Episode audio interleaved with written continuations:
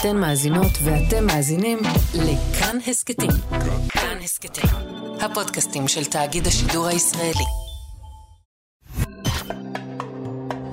גם כן תרבות, עם גואל פינטו. שלום, שלום לכולכם. תודה שהצטרפתם אלינו להסכת סוף השבוע של גם כן תרבות, מגזין התרבות של ישראל. אם רק היו רוצחים עשרה מיליון יהודים, רק אז הייתי מרוצה.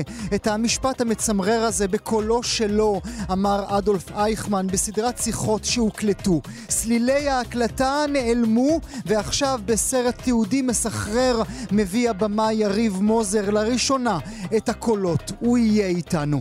נדבר גם על האירוע... האירוויזיון של המיעוטים, יש דבר כזה, הוא התקיים השנה בדנמרק, והוא מקדיש עצמו לשירה בשפות עתיקות, מקורסיקאית, דרך סקסונית תחתית ועד גליסית. אבל לראשונה, השנה, גם עברית נשמעה שם על הבמה. מי שייצגה אותנו בתחרות וזכתה להישג נאה, תהיה איתנו. נספר לכם גם את אה, סיפורה של הסופרת פטרישיה אייסמית, דוסטויבסקי של האמריקנים קוראים לה, שהביאה לעולם יצירות כמו זרים ברכבת והכישרון של מר ריפלי, שעכשיו יומניה, כמו גם חייה האישיים הלסביים שאותם ניסתה להסתיר, נחשפים. עוד אה, דברים במהלך השעה הקרובה, עורך המשדר אייל שינדלר, על ההפקה נועה רוקני, בצוות התוכנית ענת שרון בלייס, בר בלפר ואבי שמאי. לפני שנתחיל הכל, אני רוצה הבוקר להתחיל איתכם עם הראפר שייטרה ליפמן, שמשתתף בפסטיבל הסופרים הבינלאומי, שיקרא עבורכם את השיר שלו, הבן של אבא שלי. לא קל להיות שמן, כן קל להיות לבן. לא קל להיות עני, יותר קשה להיות עני. יש לי חלומות גדולים. אני מספר לעצמי שקרים, שהכל בסדר, ובתכלס הכל מתפרק בידיים שלי. כיף לי, כיף לי, כיף לי, כיף לי. קשה לי עכשיו, קשה לראות את העתיד. אז אוכל סוכרים, מגדל סימני מתיחה, מגדל הפרעות אכילה. ילדה בבית ספר שלי מקיאה, בהפסקה. גם היא שונאת את עצמה. זה בגלל אימא שלה. לפחות היא רזה. גם היא שונאת המראה. כולם שונאים להסתכל בראי. פעם שנאתי את עצמי והאשמתי את אבא שלי בכמה שחרא אני. זה בשביל כל הילדים הדפוקים, הילדים השמנים, הילדים הרעים. ההורים שלך לא מבינים, אבל גם ההורים שלך דפוקים. גם הם רואים פורנו ואחר כך בוכים. אם כולם מודדים, למה זה כל כך כואב? ברדיו שירי אהבה, למה אני לא אוהב? את עצמי מנסה. יודע שאני יפה, גם כשכואב, גם כשקשה, אני שורד, אני אוהב את עצמי ואת אבא שלי, וזין על כולכם, רק אני הבן של אבא שלי. כמה פורנו יכול לראות בן אדם בריא? אני שונא להסתכל בראי, רק אני הבן של אבא שלי, רק אני הבן של אבא שלי. גם כן תרבות. טענו תמיד שזה לא הם. שלא הם אלה שהחליטו את ההחלטות השטניות, שהם היו רק בורג במערכת. מי ששקלל את uh, קו ההגנה הזה היה אדולף אייכמן, שבמשפטו בירושלים אמר, זה לא אני, לא אני החלטתי, לא ראיתי מעשה רצח, לא ראיתי עינויים. וגדעון האוזנר, התובע במשפט, שאיתו ניצבו שם בשעה ההיא שישה מיליון קטגורים, ניסה וניסה ותקף מפה ותקף משם, אבל נכשל. הוא לא הצליח לגרום לנאצי להודות בחטאיו. אבל האוזנר ידע שאי שם, בדרום אמריקה, נמצאת ראיית הזהב. ראייה בדמותם של עשרות צלילי הקלטה, בהם מתוודה אייכמן על כל פשעיו. הקלטות בהם הוא אומר, אם רק היינו רוצחים עשרה מיליון יהודים, רק אז הייתי מרוצה. אז הייתי אומר, השמדנו את האויב. האוזנר מתוודע אל קיומן של אותן הקלטות חודשים לפני שנפתח המשפט בירושלים. כתבה במגזין לייף האמריקני פורסמה וסיפרה את הסיפור. ושוב האוזנר מנסה ושוב מנסה, אבל השופטים בירושלים מסרבים לקבל את הכתבה כראיה. ואפילו כשהאוזנר מביא בפניהם תמלול של 80 עמודים של כל סלילי ההקלטה, גם אז השופטים לא נענים, והסלילים, הקולות, נעלמו, מעולם לא הוצגו. עד עכשיו. בסרט תיעודי חדש ומסחרר, אייכמן, ההקלטות האבודות, שיפתח את פסטיבל דוק אביב בשבוע הבא, מביא הבמאי ריב מוזר את הקולות עצמם, את אייכמן בקולו מדבר, מתגאה במעשיו. לא קל לשמוע את הקולות, והאמת, גם לא קל להתבונן בעין יהודייה בחיבורים ובמסקנות שמחבר ומסיק מוזר הבמאי. האם מדינת ישראל, בראשה בן גוריון, אותו האיש שמוזר כבר ביים אודותיו את הסרט הנפלא בן גוריון אפילוג, דאג שהקלטות לא יושמעו בבית המשפט, הכל כדי לשמור על קשרים עם ממשלת גרמניה החדשה. יריב מוזר איתנו הבוקר. בוקר טוב, יריב. בוקר טוב, גואל, מה העניינים? תודה סרט, על הרעיון הזה. סרט uh, מסחרר, אין לי הגדרה אחרת לומר את הדבר הזה. אני, אני אתחיל עם הסוף, ברשותך, יריב. איך מצאת את הקלטות? איך מצאת את הסלילים? קודם כל צריך להגיד הקלטות, כי לא היו קלטות אז היו סלילי הקלטה. אמ, ברגע ששמעתי על קיומם, וגם אני אה, הייתי מאוד מופתע שאנחנו בארץ לא מכירים את זה, לא שמענו את ההקלטות האלה אף פעם. התחלתי במסע תחקירי, אה, קצת שבדומה לבן גוריון אפילוג, שם איתרתי ראיון של שש שעות. אז כאן uh, התחלתי לנבור בארכיונים, עד שמצאתי את ההקלטות האלה uh, בארכיון בגרמניה. הם התגלגלו לשם כי משפחת אייכמן קיבלה בסוף את ההקלטות, מכרה אותם לבית הוצאה לאור שלא ידע מה לעשות איתם, זה התגלגל מיד ליד. הגיע לשם ואז פתחתי במשא ומתן, כי הדבר הראשון ששמעתי הצטרף לשורה ארוכה של קולנוענים שניסו לשים ידם על ההקלטות ולא הצליחו. אה, במשך השנים נתנו רק מעט מאוד אה, לשמוע כדי באמת לאמת שזה קולו של אייכמן, אבל מעולם לא נתנו גישה, אקסס לכל השעות ששרדו מההקלטות האלה. אה, וזה פעם ראשונה, אגב, צריך להגיד, אחרי שתפתח את דוק אביב, סדרה בשלושה חלקים בכאן 11, תספר את הסיפור כולו, ויהיו בה הרבה יותר ממה שהצלחנו לשים בסרט. איך הצלחת לנצח את כל אותם קולנוענים שמחכים? זה 60 שנה למשפט אייכמן. אה, כנראה שהייתי הישראלי הראשון, כי זה היה חלק מההצדקה. אה, הם רצו לבדוק שאנחנו לא ניאו-נאצים ולא נעשה בזה שימוש לרעה. אה, ובאנו עם אה, אולפני MGM וחברת אה, תדמור אינטרטיימנט, פרויקט בינלאומי גדול. אגב, הם לא רצו כסף תמורת הדבר הזה, אבל הם באמת רצו לדעת שיעשה בזה שימוש נכון.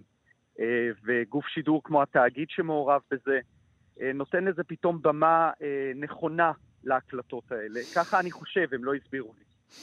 מלבד הקולות, כמו שאמרתי בתחילת הדברים שלי, מלבד הקולות, ובאמת הקולות, אה, קשה, קשה לשמוע אותם אה, גם היום. זה גם מעמיד, כמו שאומר אחד המומחים בסרט שלך, זה מעמיד את כל מה שאנחנו בצילו, את כל מה שנדמה היה לנו שאנחנו יודעים, את אותו משפט מפורסם שעדיין מהדהד בזיכרון הקולקטיבי של כולנו בפרספקטיבה אחרת, אולי נותן הלך רוח אחר, גם אפילו של האוזנר, ש... יודע למען השם, הוא יודע שיש את ראיית הזהב, והוא לא יכול להציג את זה בפני העולם כולו שעוקב אחר המשפט הזה. אבל אשאל את מה ששאלתי. האם בן גוריון, האם זה מה שאתה אומר לי בסרט? האם בן גוריון הוא זה שמנע בקשרים לא קשרים, במהלכים לא מהלכים, את השמעת ההקלטות במהלך המשפט? תראה, זה בדיוק השאלה ששאלתי כשיצאתי לדרך עם הפרויקט הזה. איך יכול להיות שההקלטות האלה, המוסד הגדול והחזק שהביא את אייכמן מארגנטינה, לא הצליח להביא אותם? והדבר הכי גדול שהפתיע אותי זה שזאסן, אותו עיתונאי נאצי הולנדי שראיין את אה, אייכמן והחזיק בהקלטות ומכר את הכתבה לעיתון לייף האמריקני, אה, היה בסוף בקשר עם המוסד. לא בסוף, תוך כדי המשפט. זאת אומרת שאפשר היה להביא את ההקלטות. ואז אה, כיוון שהמוסד והשב"כ לא מאפשרים לנו לפתוח את הארכיונים, 60 שנה אחרי משפט אייכמן אנחנו לא יודעים הכל על מה שקרה שם. אז אחד הדברים שאנחנו כן יודעים להבין מפרסומים זרים ומהארכיונים של ה-CIA ושירות החשאי הגרמני, שהיו מעורבים גם כן בכל העניין הזה, זה שבזמן שיש מלחמה קרה, וארצות הברית זקוקה למערב גרמניה, ומערב גרמניה רוצה בקשרים עם ישראל כדי שינקו את שמה, ובן גוריון זקוק לכסף הגרמני בשביל להקים את אה, פרויקט הגרעין בדימונה, אז אה, יש דברים חשובים יותר מאותן הקלטות. זו אחת ההשערות שאני מעלה. וישנה האם, האם, נוספת. האם, האם זו השערה, או האם אתה מבסס את זה על, על משהו? כי זאת השאלה. אחד הדברים הברורים שאתה אומר, וזה באותו הקשר כמובן, זה שבן גוריון הוא זה שדורש מאוזנר, שלאורך המשפט כולו, כאמור, שמשודר בעולם כולו, השתמש במינוח גרמניה הנאצית, ולא גרמניה, שכל הזמן יזכיר לעולם שאותה מדינה שעכשיו מדינת ישראל הקטנטנה והצעירה יוצרת איתה קשרים, זה לא אותה היא גרמניה של פעם. נכון, ואחד הגורמים שכולם פחדו שהשם שלו יוזכר בהקלטות, את זה אנחנו יודעים ממסמכים, זה אה, גלובקה. גלובקה היה... אנס אה, גלובקה. יד, האנס גלובקה, יד ימינו של אדנאואר, אה, מנכ"ל משרד הקאנצלר, ראש השירותים החשאיים. נאצי גדול, האנשים- נאצי גדול. אה, לשעבר. Mm. זאת אומרת, הוא לא עם דם על הידיים כמו אייכמן, אבל הוא אחד מאלה שנתנו את האינטרפטציה לחוקי נירנברג כדי שאייכמן, חוקי הגזע, חוקי הגזע, אלה יוכל, שאפשרו. אה, מהמם. בדיוק, שאייכמן יוכל לעשות את עבודתו. אה, היה ברור שגלובקה זה שם שלא רוצים להזכיר במשפט אייכמן, ולזה יש לנו הוכחות. עכשיו, היה גם ברור שה-BND הגרמני, כבר לפני שלייף מפרסם את הכתבה, אה, ה-CIA פונה למערכת לייף ובודק שלא מוזכר השם גלובקה בכתבה הזאת. אתה מבין שגורמים חשאיים פונים לעיתון ומאיימים על עיתונאים אה, שהשם הזה לא יוזכר. אז זה ברור שזה מגיע עד ירושלים. יש לנו מסמך שגדעון האוזנר כותב, מסמך סודי ביותר, שזה כן פורסם. הוא כותב, לא ייתנו לי להשתמש בכתבה בלייף, לא בהקלטות. כי אה, בגלל האור בו יראו מנהיגים אחרים, וגם סיפור נוסף, גואל, שאני לא יודע אם אתה רוצה להיכנס אליו, וזה סיפורו של קסטנר. רגע, רגע, רגע, אוקיי. רגע, אנחנו, רגע, רגע, אנחנו נפתח את הדלת הזו בעוד רגע, כי גם זו דלת אה, מעניינת מאוד שאתה עושה ב, ב, בסרט שלך. האם היום, האם בכלל הוגן, יריב, האם הוגן היום בכלל לשפוט את בן גוריון, ראש ממשלת ישראל, ואת הדרכים שהוא בחר ללכת בהם, ואת הדברים שהוא היה צריך לוותר עליהם בשביל להקים מדינה ב, אה, ב, ב, ב, ב, במה שאנחנו היום יודעים ב-2022. אז uh, בדיוק בגלל זה אני לא שופט אותו בסדרה. Uh, ואני, מי כמוני שעשה עליו את הסרט uh, בן גוריון אפילוג, ואני חושב שהוא היה מדינאי דגול ופוליטיקאי שידע לקבל החלטות נכונות לאותו רגע. וכשמה שעומד על המשקל, מבחינתו, זה להקים את פרויקט הגרעין בדימונה, ולדאוג לביטחונה של מדינת ישראל. וזה נעשה ב- ב- ב- באמת באופן הכי חשאי שיש. אפילו מה שאני אומר לך עכשיו, הצנזורה הייתה צריכה לעבור על זה היום בשנת 2022. אז... אה, אמ, לא רק זה, מבינים- לא רק זה, יריב, אתה גם אומר בסרט שבאיזושהי קונסטלציה, באיזשהו הקשר, באיזשהו מחויבות, באיזשהו אה, אה, הסכם לא כתוב, היה שם מין משהו של ניתן לכם כסף, רק תפסיקו לרדוף את הנאצים בכל העולם. לגמרי, יעידו על זה כל ראשי השירותים החשאיים עד לבואו של בגין לראשות הממשלה. זאת הייתה הוראה או לא הוראה, אבל גם מבחינת משאבים, מפסיקים לרדוף אחרי נאצים. כי אם נמשיך, אז כל גרמניה המערבית מלאה בנאצים בדרגות כאלה ואחרות, ונצטרך להביא ולחטוף עוד חבורה גדולה של אנשים. אז זה די ברור. יש סיבה שמנגלה לא הגיע, יש סיבה שהמשאבים לחטוף את מנגלה לא היו באותה צורה כמו אייכמן. אה, גם את אייכמן הביאו בקושי, אגב, אם לא היו, אני גם אראה את זה. המיתוס הגדול, אני קצת שובר אותו, כי אם לא היו איומים על בן גוריון להביא את אייכמן, יכול להיות שגם זה לא היה קורה. אמ, אז יש פה דברים הרבה יותר מורכבים שהיום אנחנו יכולים להסתכל עליהם, ואני מנסה לעשות את זה בסדרה ובסרט. פתחת את הדלת, ונעבור להונגריה. האם אתה פותר, האם אתה מנקה את קסטנר בסרט שלך? אני חושב שצריך להסתכל על הדמות של קסטנר בצורה הרבה יותר מורכבת. אני רק נגעתי בזה בסדרה ובסרט. אה, זה דורש עבודה הרבה יותר גדולה. זה, זה, זה, לגמרי, זה לגמרי פרק האלה... בפני עצמו, כי אתה מלמד כן. אותנו, אתה מלמד אותנו שבהקלטות של זאסן, אייכמן בקולו מדבר על קסטנר ומספר איך הוא עבד עליו. נכון. הוא עבד עליו, אה, הוא מראה שבאיזה תמונה אה, קשה ומורכבת וכמה הוא הצליח להונות גם אותו. הרי אייכמן הוא אומן ההונאה. אייכמן הונה שתיים וחצי מיליון יהודים, לא שישה. השתיים וחצי זה באמת חתימת ידו, שהוביל אותם אה, אה, למותם. אל המקלחות. שגולת הכותרת זה הונגריה, הוא מגיע לשם בחודשים האחרונים של המלחמה, הוא יודע שגרמניה לקראת תבוסה, ובתוך חמישה שבועות, צריך באמת להגיד את זה בקול רם, חמישה שבועות קרוב לחצי מיליון יהודים נשלחים למותם במהלך, אה, אה, אין דרך לתאר איך הוא עשה את זה. וקסטנר נמצא בתוך הדבר הזה, הוא לא יכול להזהיר או לא להזהיר, זה שטות גמורה. הוא יושב שם בבודפסט, הוא נלחם על חייו, הוא היהודי היחיד שמצליח להציל יהודים בתוך כל הקלחת הזאת. אה, ואנחנו צריכים להבין שהמשפט בארץ קורה אחרי שכבר קסטנר נרצח, אחרי שהוא לא אה, מספר מדוע הוא העיד בנירנברג לטובת פושעים נאצים, הוא לקח את הסוד הזה לקבר, ומזכים אותו לא, אה, אה, יותר מזה, אני מוסיף אה, חצי קומה ברשותך. אתה מראה לנו בסרט שהוא נשלח מטעם מדינת ישראל נכון. להעיד בנירנברג. אתה מראה לנו מסמך. כשהוא אומר את זה שהוא נשלח מטעם הסוכנות היהודית, עוד לא הייתה מדינה, אומרים לו שהוא משקר אותם אנשים ששלחו אותו.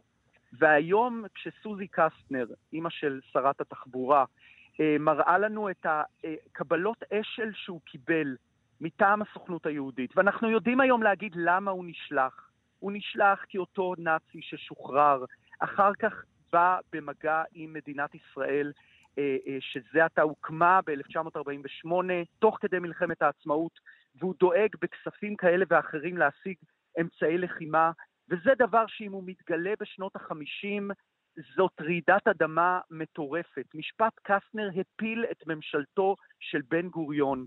הוא לא צריך את, ה, את קסטנר שוב פעם במשפט אייכמן, זה מאוד ברור, ואם ההקלטות האלה מביאות את זה מחדש, וגם זה היה ברור להאוזנר, את זה מצאתי במסמך שהוא כותב, אף אחד לא רוצה להעלות מחדש hmm. את סיפורו של קסטנר. הוא ידע שזה, שיהיו לו את כל הקשיים בדרך להביא את ההקלטות האלה. כמו שאמרתי, מאזינות ומאזינים, באמת סרט מסחרר.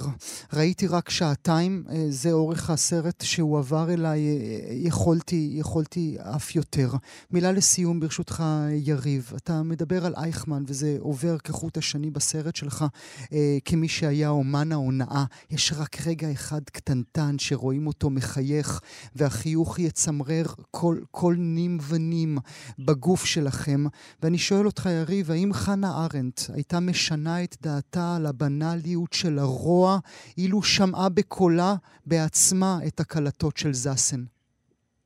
חנה ארנדט והתיאוריה שלה שעליה גדלתי כשלמדתי קולנוע באוניברסיטת תל אביב והייתי בטוח שהדברים האלה נכונים. אני עדיין חושב שהבנאליות של הרוע היא תיאוריה נכונה. פקידים יכולים להפוך להיות במק... ב... ב... בנאליות שלהם לחלק ממערכת של רשע.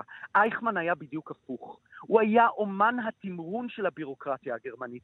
הוא הצליח על אף כל הבירוקרטיה הנאצית אה, להצליח במשימה שהוטלה עליו.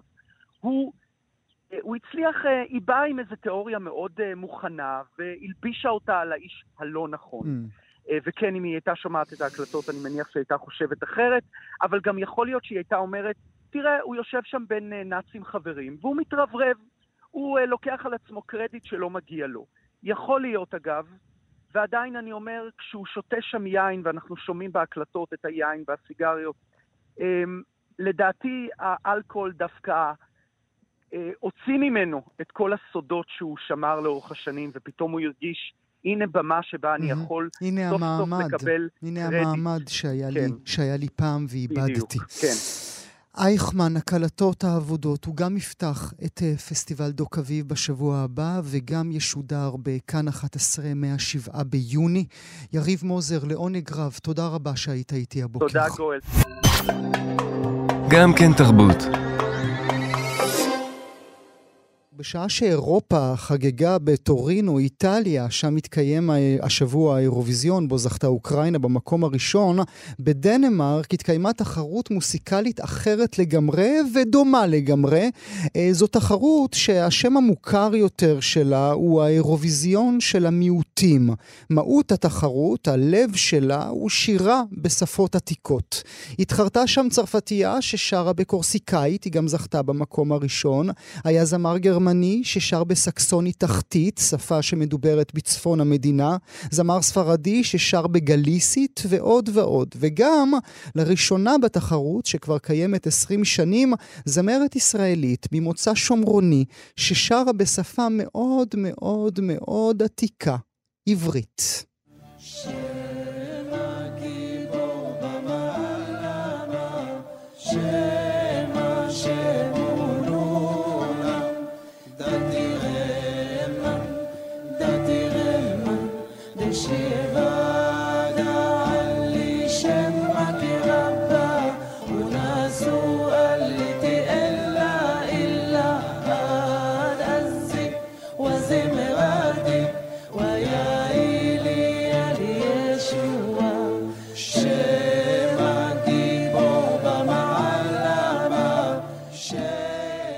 כל כך מהמם, אני משוכנע שזיהיתם את הכל, אולי מיכאל בן דוד לא עלה לגמר האירוויזיון, אבל סופי צדקה, ששמעתם עכשיו, הגיעה אל המקום הרביעי או החמישי, אנחנו עוד מתווכחים על זה באירוויזיון של המיעוטים, היא נמצאת איתי הבוקר. סופי, בוקר טוב. בוקר טוב, בוקר טוב. שנריב עכשיו אם זכית ברביעי או בחמישי, או שנדחה את זה, זה להמשך זה לא השיחה? לא זה, זה, לא, זה לא כזה חשוב, זה באמת לא כזה חשוב.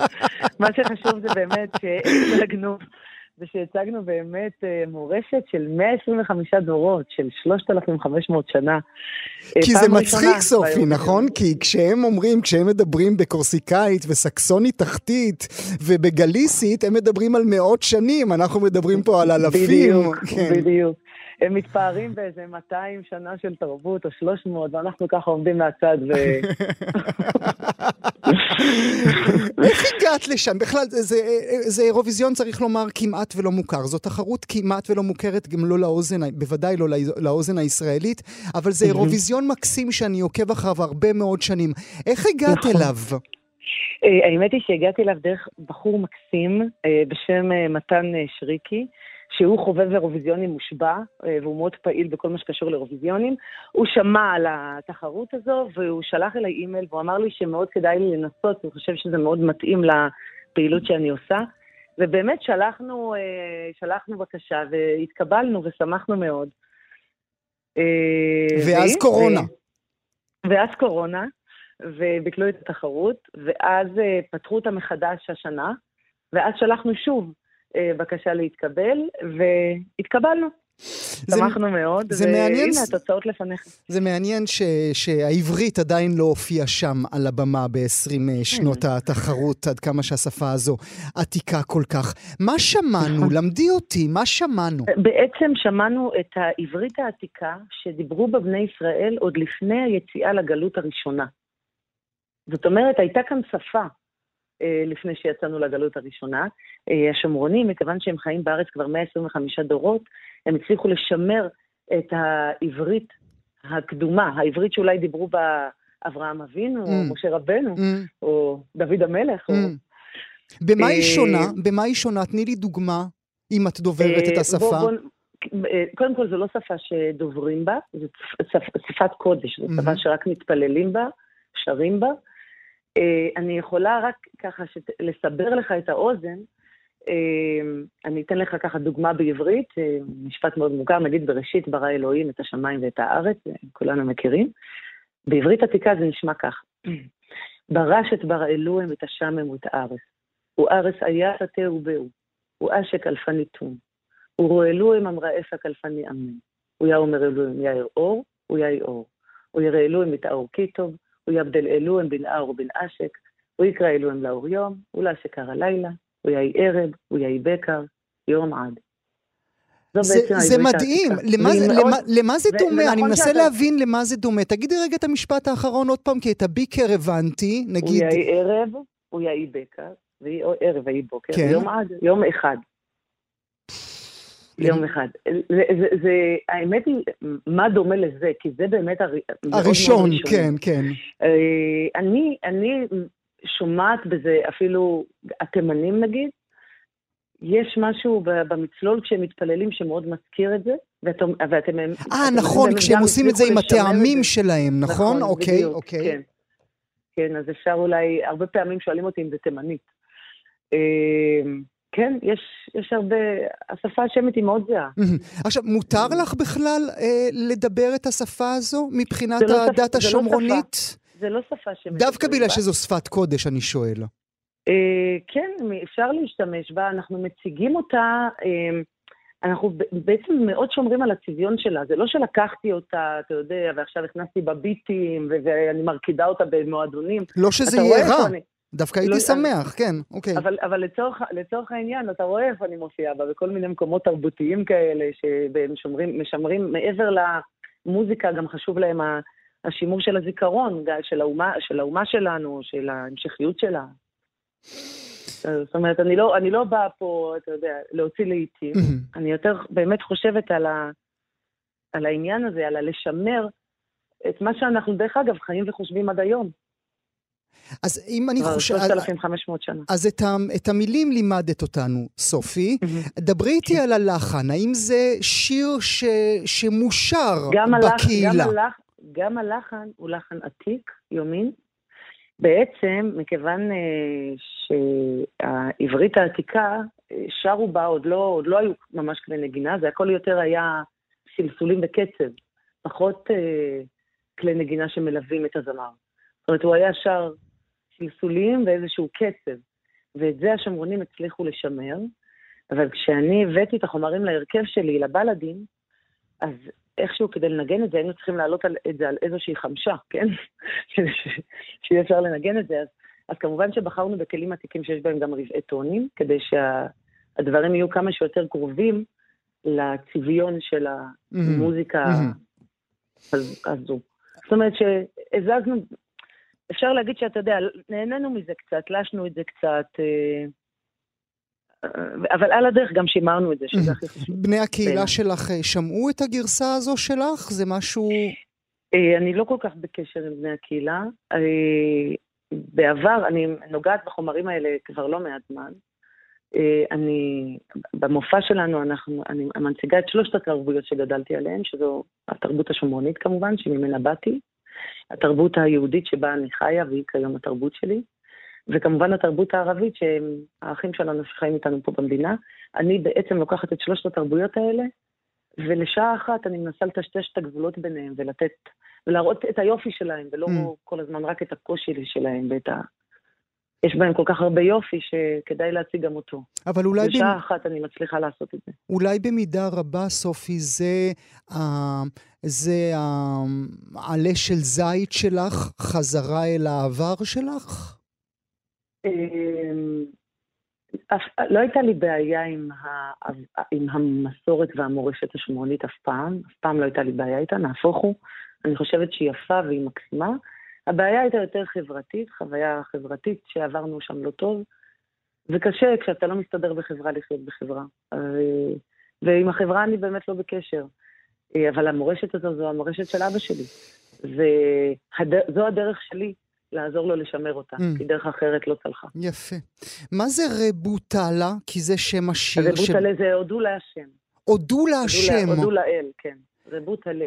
רבוטלה. הנה למד... וזה, וזה בשפה הזו שעליה את מדברת. בשפה העברית העתיקה, כן. רבוטלה. עכשיו, אמרי כמה מילים על הבלדים, כי היו שם שלישיית גברים שהופיעו איתך שם על הבמה. האם נכון, גם הם נכון. אה, אז, שומרונים אה, כמוך, או לשעבר? אה, הם, לא- הם לא שומרונים, הם לא, לא רק שהם הם יהודים אשכנזים ברובם, אבל שמאוד מאוד אוהבים את המוזיקה הזו האתנית. אה, יניב טייכמן הוא אה, נגן אהוד שנמצא איתי בהרכב, שהוא גם המעבד של השיר רבוטלה וגם של עוד אה, כמה שירים בשומרונית. יש את יוסי ברונפמן, הוא על הקנון.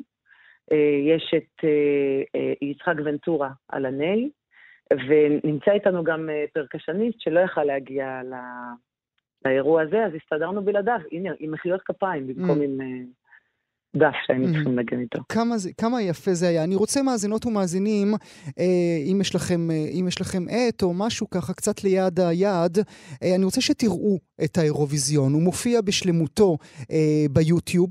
קוראים לזה. ליאט, L-I-E T, ליאט, זה שם התחרות, ליאט אינטרנשיונל 2022. ייכנסו אל היוטיוב וראו את ההופעות הבאמת נפלאות עם השפות המדהימות האלה, שאנחנו בקושי מכירים את הצלילים שלהם שהופיעו שם, וכמובן את ההופעה של uh, סופי. סופי, אני רוצה לברך אותך, להגיד לך תודה, תודה רבה, רבה שהיית איתי לכם. הבוקר, ברכות על ההישג הגדול הזה. אנחנו נשמע אותך עכשיו יחד עם uh, רחלה בשיר משעול האהבה. תודה, סופי. תודה לכם, תודה רבה רבה. גם כן תרבות. כינו אותה הדוסטויבסקי של הספרות האמריקנית. כשהיא בת 29 היא פרסמה את ספרה הראשון, זרים ברכבת, ספר ששנה אחר כך אלפרד איצ'קוק יעבד לקולנוע ויעניק לה תהילת עולם. זה לא היה ספרה היחיד שעובד לקולנוע, הקולנוענים תמיד נטרפו על היצירות שלה. היה גם הכישרון של מר ריפלי שעובד יותר מפעם אחת למסך הגדול, והיה גם את קארול, סרט שהיה מבוסס על מחיר המלח שלה, שזיכה את שתי השחקניות הראשיות בסרט, גם קייט בלנשט וגם רוני מרה, במועמדות לאוסקר. אנחנו מדברים על הסופרת פטרישה אייסמית, שסרט אודותיה יוקרן בפסטיבל דוק אביב, שייפתח בשבוע הבא. הוא מבוסס על יומניה, יומנים שהיא הסתירה, שדרשה שלא יקראו, יומנים שמגלים את חייה האישיים, הלסביים. נמצא איתנו עכשיו האבא של אברהם אברהם, הסופר דרור משעני, שבימים אלה, זו גם בשורה, שוקד על תרגום ספר של אייסמית. דרור, בונז'ור. בוקר טוב. בוקר מבורך גם לך. תגיד, דרור, אם הגברת לא רצתה, לא, אני לא אשאל על הגברת, אני אשאל עליך. אם יש לך יומן שאתה לא רוצה שאף אחד ידע אודותיו, האם תסכים ששלושים שנים אחרי מותך אפרסם אותו? אה, אני אסכים, שאלה מי ירצה לקרוא אותו. לא, אבל אלה שאלות שתמיד מטרידות אותי, הרי הגברת לא רצתה, אז למה אנחנו מחטטים לה? תראה, שוב, זה, זה, זאת שאלה עקרונית, אני חושב שהיא לא נוגעת רק לפטרישה הייסמית, אבל אני, אני כן אענה לגביה, אתה יודע, דווקא בגלל שהיומנים האלה הם לא רק יומנים שמתעדים את חיי האישיים, אלא גם את חיי הכתיבה. אלה בעצם מין יומנים שחלקם מחברות כתיבה, ו- ומאפשרים איזו הצצה נורא נורא מעניינת לתוך האופן שבו הרומנים שלה מתהווים, לדרך שבה רעיונות נולדים ואז נהפכים לסיפור או לרומן. ו- ושוב, העובדה היא, וזה תמיד איזה טיעון שעולה בשיחה הזאת, העובדה היא שהיא שמרה אותם. Mm-hmm. אה, לא זרקה אותם אה, לפח, לא העלתה אותם באש. בדיוק, היא הפקידה אותם, ופטרישה אייסמית הייתה אדם ערירי, אה, לא היו לה קרובי משפחה שהיא חיה איתם, היא הפקידה אותם בידי העורכת שלה אה, ובידי הוצאת הספרים, שהייתה הוצאת הספרים אה, ככה, שהחזיקה גם בזכויות של, של היצירות שלה. ובמובן הזה, שוב, אני לא משוכנע לגמרי. שהיא לא רצתה באמת. כן. איזה מין סופרת היא הייתה? אני שואל כי מעולם לא קראתי ספר של, כמובן צפיתי בכל הסרטים, אבל לא קראתי כי אף אחד מהספרים שלה, למעט קארול, אחרי שהסרט יצא, שזה הרבה מאוד שנים אחרי שהיא מתה, לא תורגם לעברית. מספרים לנו שהיא לא רצתה שספרים שלה יתורגמו לעברית, בגלל שהיא לא הייתה תומכת ישראל גדולה. אני מקנא בך שעוד לא קראת, כי זה אומר שעוד צפויים לך כל כך הרבה, צפויות לך כל כך הרבה שעות של עונג. אמ, כי אתה יודע, נגיד אני קראתי כמעט הכל, ו, וככל שאני, כאילו, כל סיפור שאני קורא, כל סיפור נוסף, אני נורא מתאבל על זה שלא לא יישארו לי עוד הרבה פטרישה הייסמית אה, לקרוא. Mm, עד כדי כך, כמה היא פרסמה, דרור? 20? 20 פלוס כזה? כן, היא פרסמה לא מעט רומנים, אה, רובם ספרי מתח. אה, אגב, אה, הריפלי, אחד הריפלים כן תורגם לעברית לפני הרבה שנים. אני לא יודע איך זה קרה, אפרופו ענייני האישורים והזכויות, אתה יודע, שהיא נתנה או לא נתנה, נדבר על זה אולי, אבל, אבל אחד הריפלים כן תורגם לעברית, אמ, ועכשיו אני מקווה שנתחיל לתרגם עוד דברים. Mm. אז אני חוזר לשאלה שלך. אה, היא סופרת שכתבה אה, כמעט אך ורק ספרי מתח, לא רק, יש לה גם ספרים, אתה הזכרת את קרול, יש לה פה ושם עוד ספרים שהם לא ספרי מתח מובהקים, אבל גם כשהיא כתבה ספרות מתח, היא הייתה סופרת מתח שה... שכל הזמן שיחקה עם הצורה הזאת, כלומר אין לה אף רומן בלשי. ממש, כלומר רומן שבמרכזו יש לו איזו צורה נורא mm-hmm. ברורה עם איזו חקירה שמתחילה תעלומה, mm-hmm. רצח בלש. ומי הרוצח, אוקיי.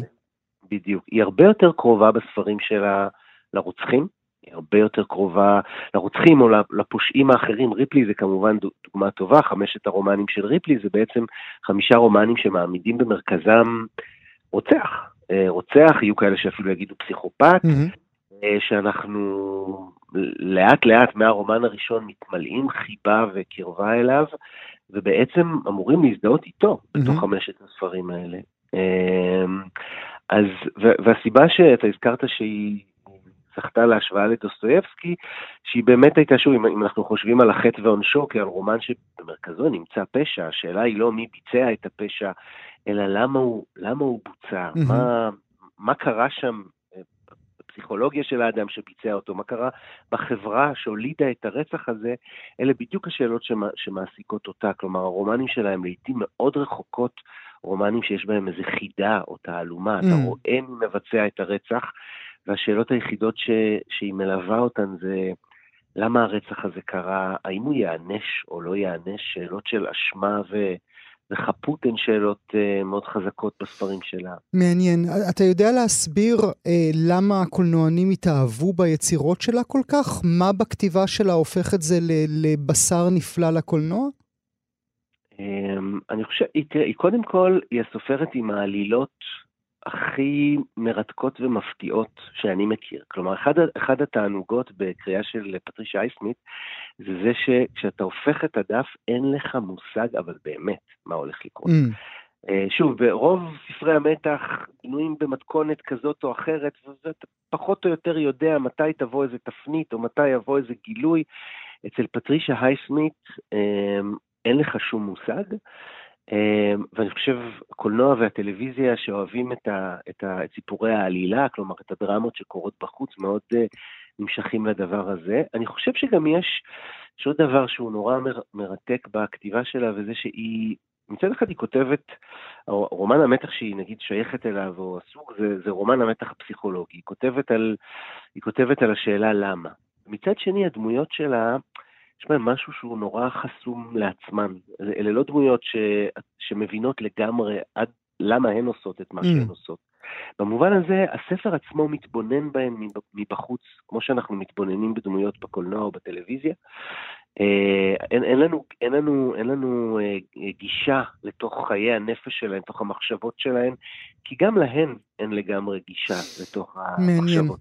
הזכרנו, אה, הזכרנו את החשיפה של חיי הפרטיים כפי שהם מופיע ביומנים כמובן, וגם, אה, ב, וגם בסרט התיעודי שיוצג במסגרת דוק אביב. את קארול, אה, נאמר לכם מאזינות ומאזינים, שזה סרט, ספר וסרט לסבי לחלוטין, היא כתבה בכלל בשם בדוי, לא תחת השם האמיתי שלה. האם הלסביות שלה רלוונטית ליצירה הספרותית, דרור? שאלה מצוינת. אה, תראה, קודם כל, באמת, אה, אה, מחיר המלח, היא פרסמה בשם בדוי, והוא גם ספר שקצת עלה לה את רוב חייה, הרי היא חיה לא באמריקה, היא עזבה את אמריקה קצת אחרי שפורסם הספר הזה, כי, כי היו כן אנשים שכבר ידעו, ובמשפחה שלה, וזה היה מסובך, וזה דבר שעולה מאוד יפה בסרט. אבל היא סופרת אמריקאית וסופרת של אמריקה, של החיים באמריקה, שבעצם בשלב צעיר, אה, מוקדם מאוד של החיים שלה, נאלצה אמ, לחיות, לעזוב, לעזוב את אמריקה ולחיות בעיקר באירופה, אה, כי היא לא, לא, לא הייתה יכולה לממש את, את חיי המין ואת חיים, את החיים הזוגיים שהיא רצתה לחיות אה, באמריקה, באזור של המשפחה שלה, היא גדלה, ב, יש לה משפחה טקסנית, שמרנית כזאת, עם איזה יחסים נורא מסובכים עם האימא. כשמסתכלים בספרים האחרים, שהם הספרים הלא אוטוביוגרפיים, נגיד כמו קרול, מה שנורא נורא בולט זה שהיא כתבה בעיקר על גברים. יש לה מעט מאוד דמויות של נשים בספרים. שוב, ריפלי הוא דוגמה טובה, זה חמישה רומנים שבמרכזם עומד גבר שהוא... אה, יש, יש המון סיפורים הומואירוטיים מסביבו. אבל אה... תמיד גבר, ולמה זה חשוב, וזו נקודה מצוינת שאתה מעלה עכשיו, דרור? אני רוצה שנשמע מתוך הסרט משפט שלי הפיל את הלסת. It's hard for me to, to see women uh, as a whole standing on their own feet. I still see them as sort of in relationship to a man, which is very curious because My mother had her own career since the age of 20. So I had in my childhood the image of a rather strong, independent woman, and yet I don't see them that way. מדהים, זה מתוך הסרט עצמו, זו, זה קולה שלה, אה, והיא אומרת, אה, קשה לי לראות נשים כאדם שלם עומדות עצמאיות על רגליהם, אני עדיין רואה אותם תמיד דרך הקשר שלהם לגברים. זה מעניין, היא אומרת, כי לאימא שלי הייתה קריירה, והייתה לי בילדות דימוי של אישה עצמאית וחזקה, ועדיין אני לא רואה את הנשים בצורה כזו. זה מדהים לשמוע את זה, נכון, דרור? זה באמת משפט שעומד לסת, כמו, ש, כמו שתיארת אותו. הוא גם, שוב, הוא גם מדהים גם כשחושבים עליה ועל החיים שלה, כלומר, היא הייתה אדם, לא הייתה רק, היא הייתה לסבית, היא חיה לבד בבדידות באמת קשה, רוב חייה מנותקת גם מגברים וגם מנשים, באמת את העשורים האחרונים לחיי היא תמיד בילתה באיזה וילות מבודדות בתוך יער, או בצרפת או בשוויץ, כלומר, אדם מאוד מאוד עצמאי ולא תלוי. לא, לא בנשים ולא בגברים, אמ, אבל אני חושב שזה זה, זה האופן שבו היא מתבוננת באמריקה, אה, ביחסים בין גברים ונשים באמריקה, גם קצת באירופה, אבל בעיקר באמריקה של שנות ה-50, 60 ו-70, והמבט שלה הוא מבט מאוד אה, ריאליסטי. כלומר, אנחנו מדברים היום על כתיבה מעצימה, כלומר על האופן שבו אנחנו דווקא מעדיפים לכתוב גיבורות נשים עצמאיות וחזקות, אבל היא לא עשתה את זה לא רק בגלל שהיא כותבת לפני תקופת העצמה, אלא כי זה לא מה שהיא רואה, mm. זה לא הדבר שהיא רוצה לבקר. אני חושב שהתלות הזאת של נשים בגברים, התלות ש, ש, שהרבה מאוד פעמים המבנים החברתיים יוצרים, אחד הרומנים שלה שאני הכי אוהב זה רומן שנקרא אידיט's Diary, היומן של אידיט, שהוא באמת מין רומן הוא לא רומן מתח, הוא, למרות שיש בו איזה מוות לקראת הסוף, אבל הוא רומן נורא נורא מדכא שמתאר את חייה של עקרת בית מהיום שהיא נישאת, והיא עדיין אישה צעירה וככה מלאת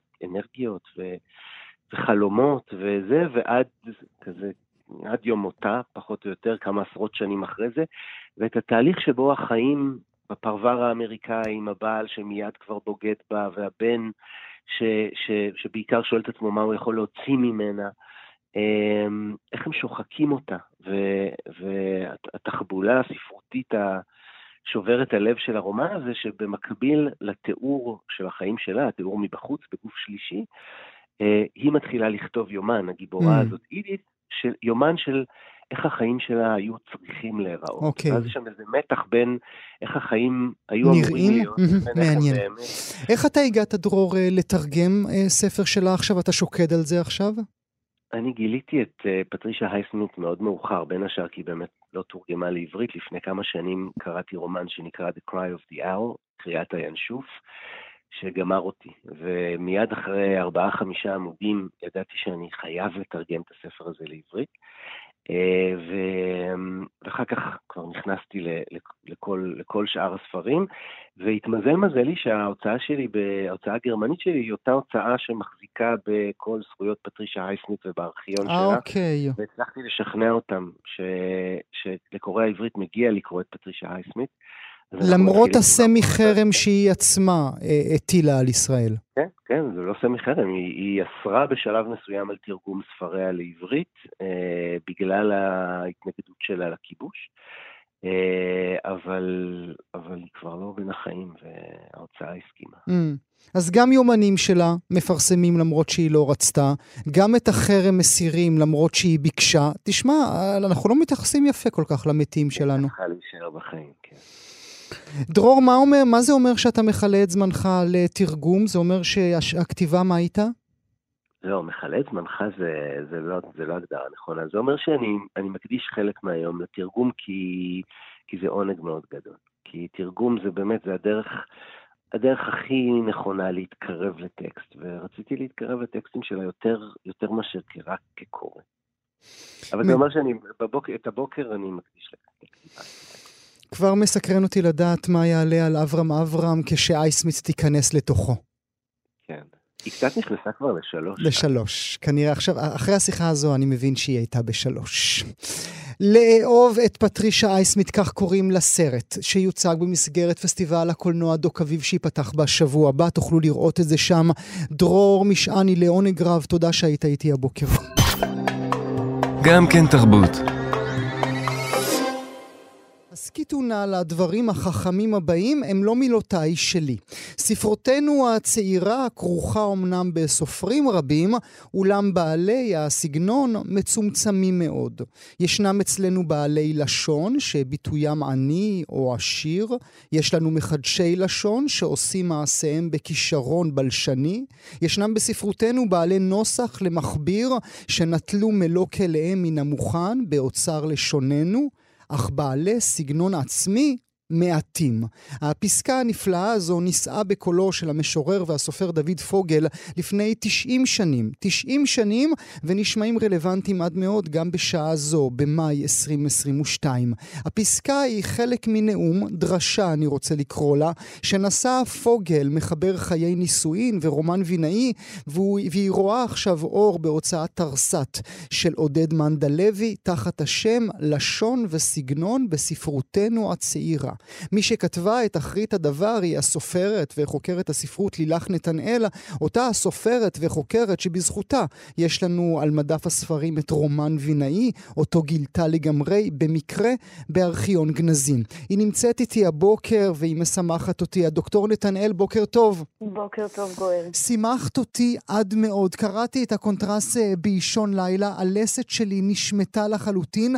לפני שנדבר על זה, תני לי את הרקע. באיזה הקשר הוא נושא את הנאום הזה? כן, הרקע כאן הוא נורא חשוב, אה, כי יש כאן איזה קאץ'. אה, לכאורה, אפשר היה להגיד שפוגל, הסופר העברי, שכבר קנה לו שם של סופר ומשורר חשוב אה, בקרב היישוב הארץ-ישראלי, חוזר מארץ ישראל אחרי שהוא התגורר שם שנה, לימד אה, עברית, אה, נולדה לו שם בת, והוא חוזר אל הקהילות היהודיות במרכז אירופה, אנחנו שנת 1931, והוא מדבר איתם, מציג בפניהם את המוסד הציבורי המשמעותי ביותר, כמובן עם, עם נימה ציונית, אני אומרת את זה, הספרות העברית הצעירה או החדשה, והוא אפילו מדבר אליהם בלשון רבים, אנחנו, ספרותנו, ספרותנו הצעירה. אפשר היה להציג ככה את ההקשר, גואל, אבל אתה לא השתכנעת. לא, לא, אתה מכיר לא, את פוגל. לא, לא, לא רק זה, לא בגלל שאני מכיר את אה, פוגל, הדוקטור נתנאל, אלא כי אני קראתי את הנאום הזה במידה רבה של מרמור. אני מקווה שלא תכעסי עליי שאני אומר את זה. של, אה, של פוגל. זהו, אני... כן, כן. אז אני חושבת אה, כמוך שפוגל עוטה על עצמו איזה מסכה. אה, והוא אה, בעצם, הוא בכלל בכלל לא מעוניין אה, אלא לשעה ואלא לשם פרנסה בעמדה הזו של שליח ציבור חילוני שבא לדבר מול הקהל. הוא עוטה על עצמו מסכה כשהוא מדבר על אחד העם שהוליד את ביאליק, כשהוא מחייב את כל הסיפורים האלה של ההגמוניה שעכשיו נבנית. אה, ובעצם הוא מזמין, ככה אני קראתי את זה, הוא מזמין לקטטה. Mm, הוא מזמין ממש, לאלימות. ממש, ממש, הוא חם, הוא חם ממש. הוא, כן, הוא מזמין לקטטה, זו גם, זו מסורת uh, גברית כן. uh, מפוארת בספרות העברית והישראלית, אולי לכן אמרת שזה רלוונטי עד היום. הם אוהבים את, לריב, uh, אתם אוהבים אוהבים לריב. ל... כן. הם אוהבים, הם אוהבים לריב בלשון זכר, רבים. הם אוהבים לריב ואנחנו צריכות להיחלץ מזה. סליחה, אני, אני קצת עושה את זה בדרמטיזציה, אבל אנחנו מכירים את שלונסקי מול ביאליק, זך מול אלתרמן, ברדיצ'בסקי מול אחד העם, אני בכוונה הולכת אחורה mm-hmm. כדי שלא יכעסו עליי. Mm-hmm. ופוגל גם מזמין לקטטה, והקטטה רשומה כבר בכותרת. ובקטע הנהדר שקראת, לשון וסגנון זו, זו ה, זה המילון, זה המונחים של הקטטה שאליה הוא מזמין. הוא, הוא אומר, הדוקטור נתנאל, את מה שאנחנו אומרים גם היום, אה, אולי בזהירות. יש הרבה מילים, יש הרבה ספרים או הרבה, הרבה דפים כרוכים, אבל אין באמת את הדבר האמיתי, את הדבר הייחודי שסופר מביא איתו. כן, אז אני חושבת שפוגל כאן באמת מתווך לנו את הרעיון המרכזי של התקופה היפה ביותר בעיניי בספרות של המודרניזם. הספרות לא אחראית על התבונה, היא אחראית על משהו לא רציונלי. היא אפילו לא צריכה להיות יפה, היא צריכה להיות אפילו צורמת. Mm. בעלי הלשון, הוא אומר, הם אלה שהם בעלי התבונה, הסדר הטוב, הסדר התחבירי, המילים שאפשר אחר כך למצוא אותם במילון והן ארוחות בסדר טוב, כל אלה שמקיימים את הספרות בתור קהילה. Mm. ואנחנו יודעים שפוגל לא בצד mm-hmm. של הקהילה של בעלי הלשון, אלא להפך בצד של בעלי הסגנון, כלומר אלה שלא מדברים יפה. אבל אלה שלא מדברים יפה ולכיעור שלהם יש ערך שהוא הערך של הפרט, של האישי, של, אה, של ה... נאמר בקפקאית, של הצרימה, של הציוץ של העכברית, mm-hmm. כן? בלשון של קפקא. Mm-hmm. וזו בעצם הקטטה שפוגל מזמין אליה, ואז הוא גם יכול להגיד דברים כמו אה, בעלי הלשון ובלשונו, כן? מוקיון ספרותי כשלונסקי. בעיני אה, פוגל שלונסקי היה בעל לשון, או אה, מזייף יצירה וסגנון כאליעזר שטיינמן, hmm. או, וזה הכי, אה, אני חושבת, אה, נפיץ, הוא אומר ברמז על סופר שהוא לא יגיד אותו בשמו, תכף אני אגיד, האנדרלמוסיה המדרשית הנבובה, אני מצטטת, של פלוני, הסופר שהוציאו לו מוניטין כיוצר אמיתי. הוא מכוון כאן, לדעתי, לעגנון. כמובן שלעגנון. זה, כן. זה, זה, מספיק המשפט הזה בשביל שכל המאזינות והמאזינים שלנו יבינו שהוא מדבר אה, על עגנון. היה צריך אומץ כדי לשאת דרשה כזו? הלוואי שהיה צריך אומץ. לצערי זאת הייתה הנורמה. זאת הייתה הנורמה, אולי זו, כן, זאת הייתה הנורמה, זאת אומרת, הנורמה הזו של ה... של ה אמרתי, של האלימות, של הקטטה, של ההשחתה, אה, זו הייתה הנורמה, אנחנו רואים את זה כשביאליק מדבר באמצע שנות ה-20 אה, על, אה, על, אה, על, מגן על מנדלה כנגד אלה שמשחיתים את שמו.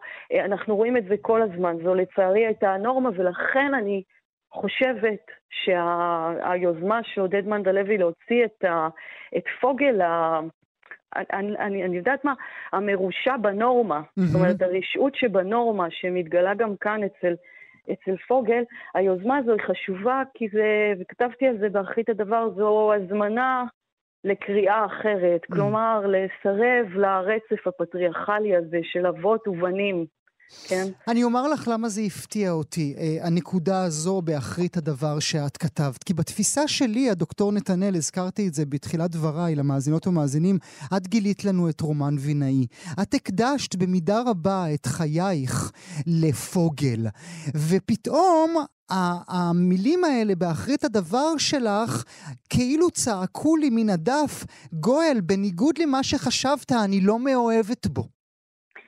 אני לא, אני מרגישה הרבה פעמים כאילו אני אשתו לשעבר, mm. כי, כי אני לא, אני, אני צוחקת כמובן, אני, אני, אני לא מאוהבת בו, הוא יקר לי, אה, הוא פרק חשוב אה, מחיי הקריאה שלי, אה, אבל אני, אני רואה אותו, אני מתבוננת בו, והוא גם האחר שלי, אני לא כמוהו. אה, אנחנו כבר לא כמוהו. Mm.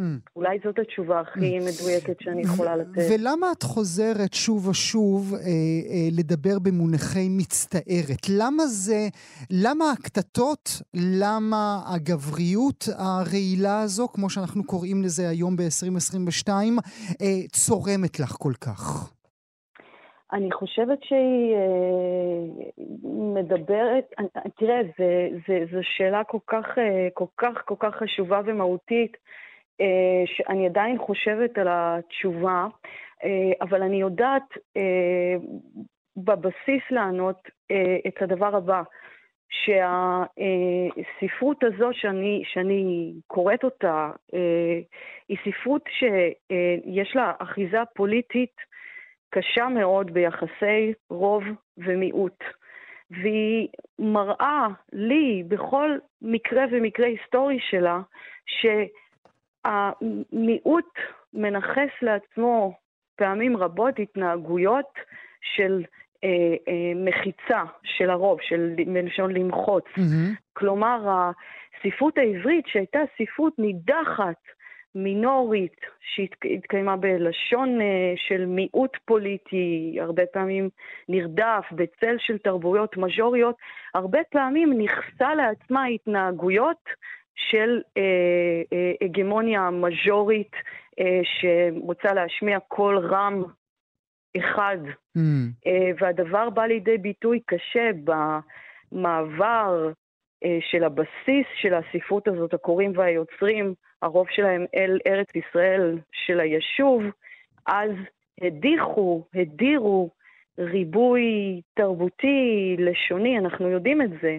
זאת אומרת, ההתנהגות של הספרות העברית הטרום-ריבונית הייתה מוחצת, היא הייתה בגוון האלימות הזו אה, שהיא גם אלימות מגדרית, אבל היא, היא גם אלימות אה, mm. של ממסד. איפה היידיש, איפה הלדינו, איפה הפיוט, איפה הערבית יהודית וכן הלאה. והוא חלק מאלה? הוא חלק מאלה שמחצו? אני חושבת שבהרצאה הספציפית הזאת אנחנו רואים את פוגל משתתף mm, בחגיגה. ב... בחגיגה, mm. כן, משתתף בחגיגה. הוא עומד בצד ותרביצו לו, תרביצו לו, תרביצו לו. כן, מוקיון כשלונסקי ומזייף אה, יצירה וסגנון כשטיינמן, כן, כן, הוא משתתף בזה. אולי יש... לא, ש... לא, לא ש... שהאלימות היא לא עיקר חשוב של. המודרניות, בוודאי שכן, היא עיקר חשוב, היא אפילו עיקר פואטי-סגנוני של פוגל, האלימות. יש לה גם חשיבות. לפעמים אני מתגעגע, את יודעת, הדוקטור נתנאל, הייתי רוצה, כמי שאמון, כן, על תוכנית אה, יומית שעוסקת בתרבות שעתיים, הייתי רוצה שיהיה שיח יותר, ולעיתים הקטטות האלה מביאות לשיח, מביאות לכותרות אה, גם, גם, גם בחדשות, ולא רק במגזין תרבות. Uh, אני לא מסכימה, אבל אנחנו נצטרך uh, עוד, uh, אייטם רק על זה. את חושבת שדווקא המחלוקת מביאה, אה, מוציאה את העיקר, מתייחסת רק למחלוקת ולא ללב שהיא הכתיבה? אני חושבת שאם יש משהו שהספרות יכולה להרשות לעצמה להגיד, אני אמונה עליו, זה ההרף רגע של קשב. Mm. וההרף רגע הזה נמחץ ונמחץ שוב ושוב במי אמר למי, מי עשה ככה, אה, מי יותר גדול ממי וכן הלאה. אה, כל מה שאני מבקשת מהספרות זה את, ה, זה את הרגע הזה של, ה, של, ה, של התבוננות, של התבוננות שקטה, מורכבת, מסובכת, של שדר קצת יותר מורכב מהמסורת שהיא מפוארת בהחלט, של המחלוקת. יפה אמרת. אולי מילה לסיום ברשותך, אם את מרשה לי במובן אישי. אה, כשאת כותבת כסופרת, כן, את גם סופרת, המצ... את המצב העברי, או את העייפים, או ממש עכשיו את עבודות וימים. את חושבת על הדרשה הזו של פוגל? את חושבת האם אני עומדת בסטנדרטים של האיש שהקדשתי לו את חיי המחקריים? אה, כן, שאלה קשה. אני, אני לא אה, דומה לפוגל, אני חושבת, אה, הלוואי והייתי יכולה להיות דומה לו. אה, אני לא דומה לו כשאני כותבת כסופרת, כיוון שאני סופרת ישראלית ויש לי פריבילגיות שאני גם צריכה להתמודד איתן, של אה, אה, מז'וריות, של ריבונות, שלא, לא היו. הלוואי לפעמים אני חושבת שהייתי יכולה להיות קצת יותר דומה לפוגל בלהבין אה, מה זה להיות פליט, מה זה להיות נידח, מה זה להיות אה, רב-לשוני אמיתי וכן הלאה. מעניין מה היה אומר על הספרים שלך. פוגל, כן, mm. אני לא, לא משוכנעת שהוא היה מאוד uh, אוהב אותם, זאת שאלה טובה. נאמר שוב, מאזינות ומאזינים, לשון וסגנון בספרותנו הצעירה, בהוצאת uh, תרס"ת. הדוקטור לילך נתנאל, לעונג רב, תודה שהיית איתי הבוקר. גם לי, תודה גואל, תודה, תודה.